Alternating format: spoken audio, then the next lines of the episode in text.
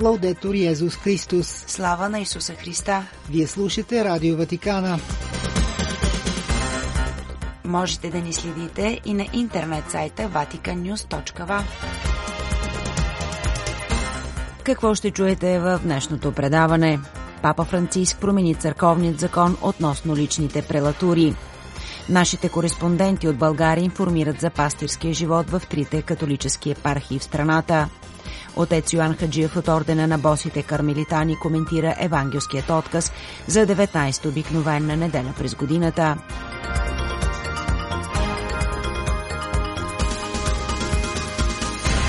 Пред микрофона с вас е Светла Челъкова. С документ под формата на мото проприо Папа Франциск направи актуализации на някои църковни закони, свързани с личните прелатури.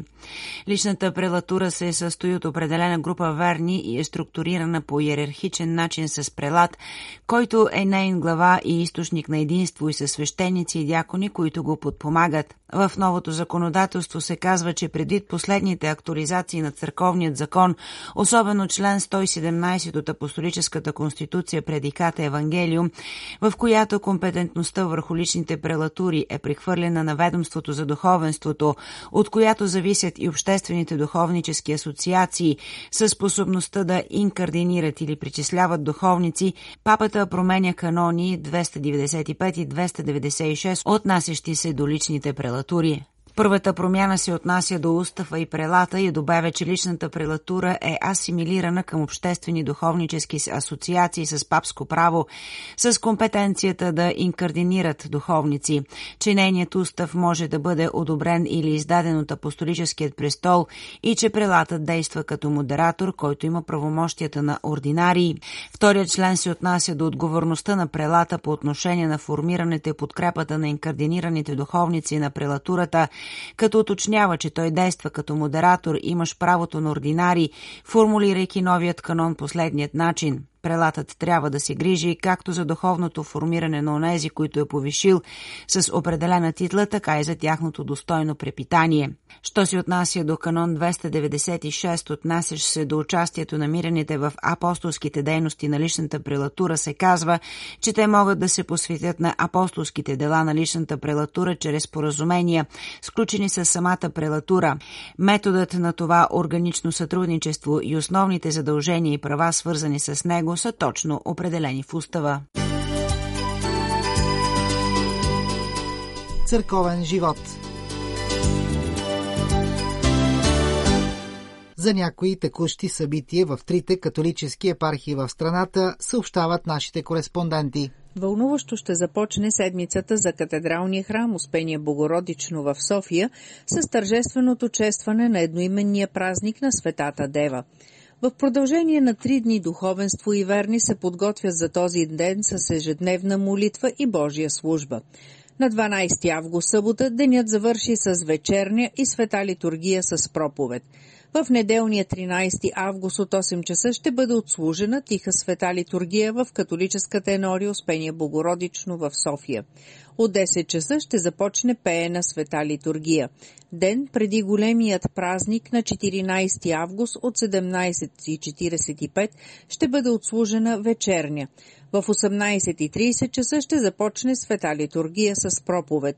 Дните единадесети и четиринадесети август са определени за дни за изповед. В началото на новата седмица, на петнадесети август, денят ще започне с архиерейска света литургия от десет часа, отслужена от негово високо просвещенство Монсеньор Христо Пройков, епископ на Софийска епархия Свети Йоан двадесет и трети. Празничният ден ще завърши с тържествен благослов и шествие със знамето на Света Богородица. Удължен беше срока за записване за тази годишния летен скаутски лагер, който ще се проведе от втори до десети септември. Скаутските лагери са незабравимо приключение, укрепващо физическите сили и провокиращо творческия потенциал на всеки един участник, са думите, с които започва поканата към участниците. По време на летния лагер се набляга на интензивна програма, която включва логически и физически игри, работа в екип, както и ателиета, свързани с скаутското движение и общоприетите европейски ценности. Приключенията, спортът, учението и новите приятелства в динамична среда са от решаващо значение в живота на децата и юношите.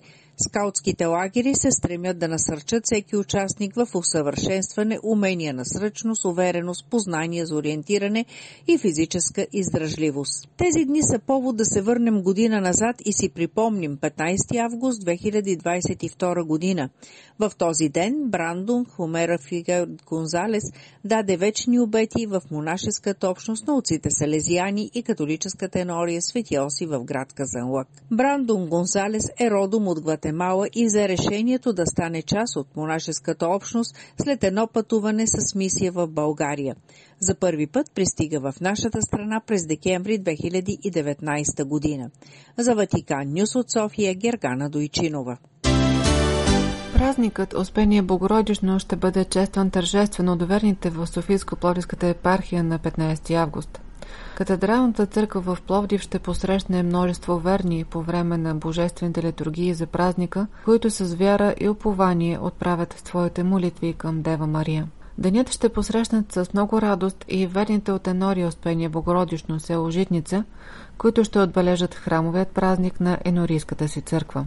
Сто години от освещаването на храма в Житница се навършват на шестнайсети септември. Храмът е бил осветен през хиляда деветстотин двайсет и трета година и всяка година тази дата се отбелязва с благодарност към Бог за хубавия храм, за силната вяра, която е вложил в душите на житници и за свещениците и монахините, които са служили в енорията.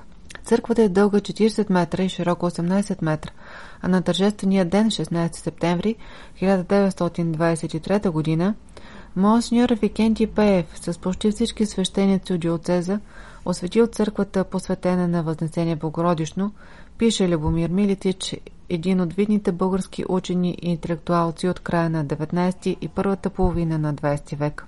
С тържествена света литургия от деветнайсет часа ще бъде отбелязан храмовият празник на диоцезалното светилище Свети Роко в квартал Коматово на град Пловдив на шестнайсети август, когато ще бъде чествано възпоменанието на светеца. За Ватикан Нюс от Пловдив, Жана Стоева. На осми август в енорията в село Ореш бе отбелязана триста четирийсет и девета годишнина от смъртта на епископ Филип Станиславов, български духовник, роден в Ореш, епископ на Никополската католическа епархия, книжовник и културен деец.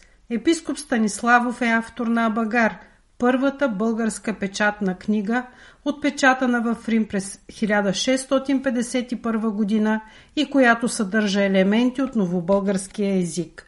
На осми август в село Ореш бе почетена неговата памет и годишнина от раждането му за вечния живот.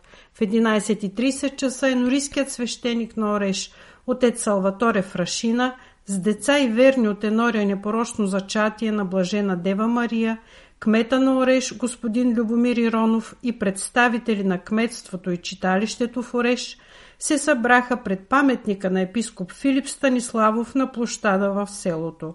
Всички се помолиха за душата на покойният епископ, възпоменаха неговия принос за запазването на вярата, припомниха си моменти от неговия живот и поднесоха цветя на паметника му. На дванайсети август в град Враца тържествена литургия в чест на Успение Богородично бе отслужена в дванайсет часа по повод патронния празник на енорията. Месата бе предстоятелствана от епископа на Никополския диоцес Монсеньор Страхил Каваленов. Преди литургията в десет и трийсет часа в етнографско-възрожденския комплекс във Враца отец Койчо отслужи таинството кръщение на едно дете. На дванайсети август в село Асеново се проведе дванадесетото издание на Международния кулинарно-фолклорен фестивал «Банатски вкусотии – традициите на моето село». Организатори на фестивала бяха Народно читалище Петър Парчевич, село Асеново, община Никопол и кметство село Асеново. На откриването на събитието в девет часа слово поднесе епископът на Никополската епархия Монсеньор Каваленов, който благослови храните, представени на фестивала. Във фестивала се включиха повече от двеста участника. Света литургия, традиционна за програмата на фестивала, беше отслужена в единайсет часа в църква Пресвета Тройца, от отците францискани-конвентуалци от енорията в град Плевен.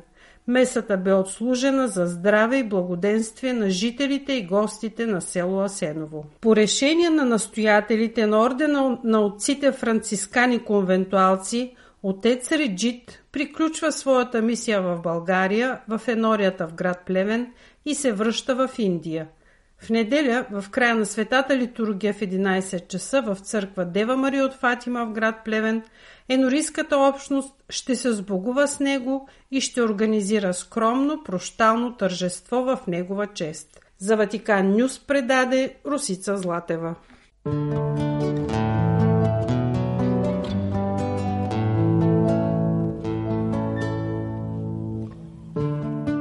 Четене от Светото Евангелие според Матей.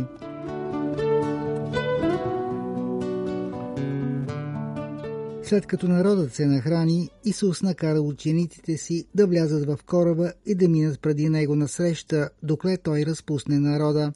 И като разпусна народа, той се качи на планината, за да се помоли насаме, и вечерта остана сам там самичък, а корабът беше вече сред морето, и вълните го блъскаха, защото вятърът беше противен, а на четвъртата стража през нощта отиде Исус при тях, като ходеше по морето, а учениците, като го видяха да ходи по морето, смутиха се и казваха: „Това е привидение“, и от страх извикаха, но Исус веднага заговори с тях и рече: „Дерзайте, аз съм, не бойте се“. Петър отговори и му рече: „Господи, ако си ти, позволи ме да дойда при тебе по водата“, а той рече: „Дойди“, и като излезе от кораба, Петър тръгна по водата, за да иде при Исуса, но като видя силния вятър, оплаши се и като взе да потъва, извика: „Господи, избави ме“. Исус веднага простя ръка, хвана го и му каза: „Маловерецо, защо се усъмни?“ И щом влязоха в кораба, вятърът отихна, а ония, които бяха в кораба, приближиха се, поклониха му се и казаха: „Наистина си Божий син“. Това е слово Господне.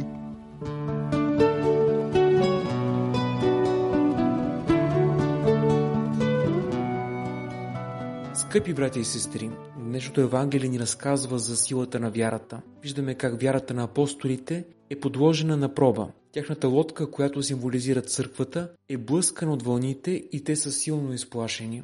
Вярата им при най-малкото изпитание изчезва. Не трябва да бъркаме вярата с познанието. Учениците са знаели, че Исус не е само един обикновен човек, но не са му вярвали до край. Да имаш вяра означава да имаш упование в Бог. И това е действие, не може да се вярва пасивно. С други думи, никой не може да ни даде вярата. Петър започва да върви по водата, но започва и да се съмнява, понеже вижда силният вятър, и затова започва да потъва. Не е вярвал, че Исус е господар на всичко.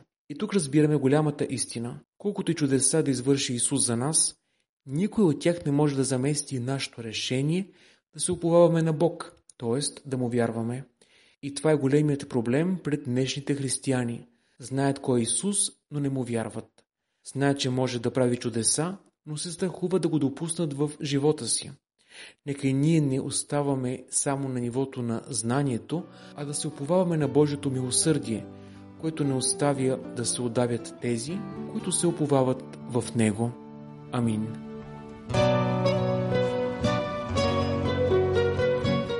Слава на Исуса Христа!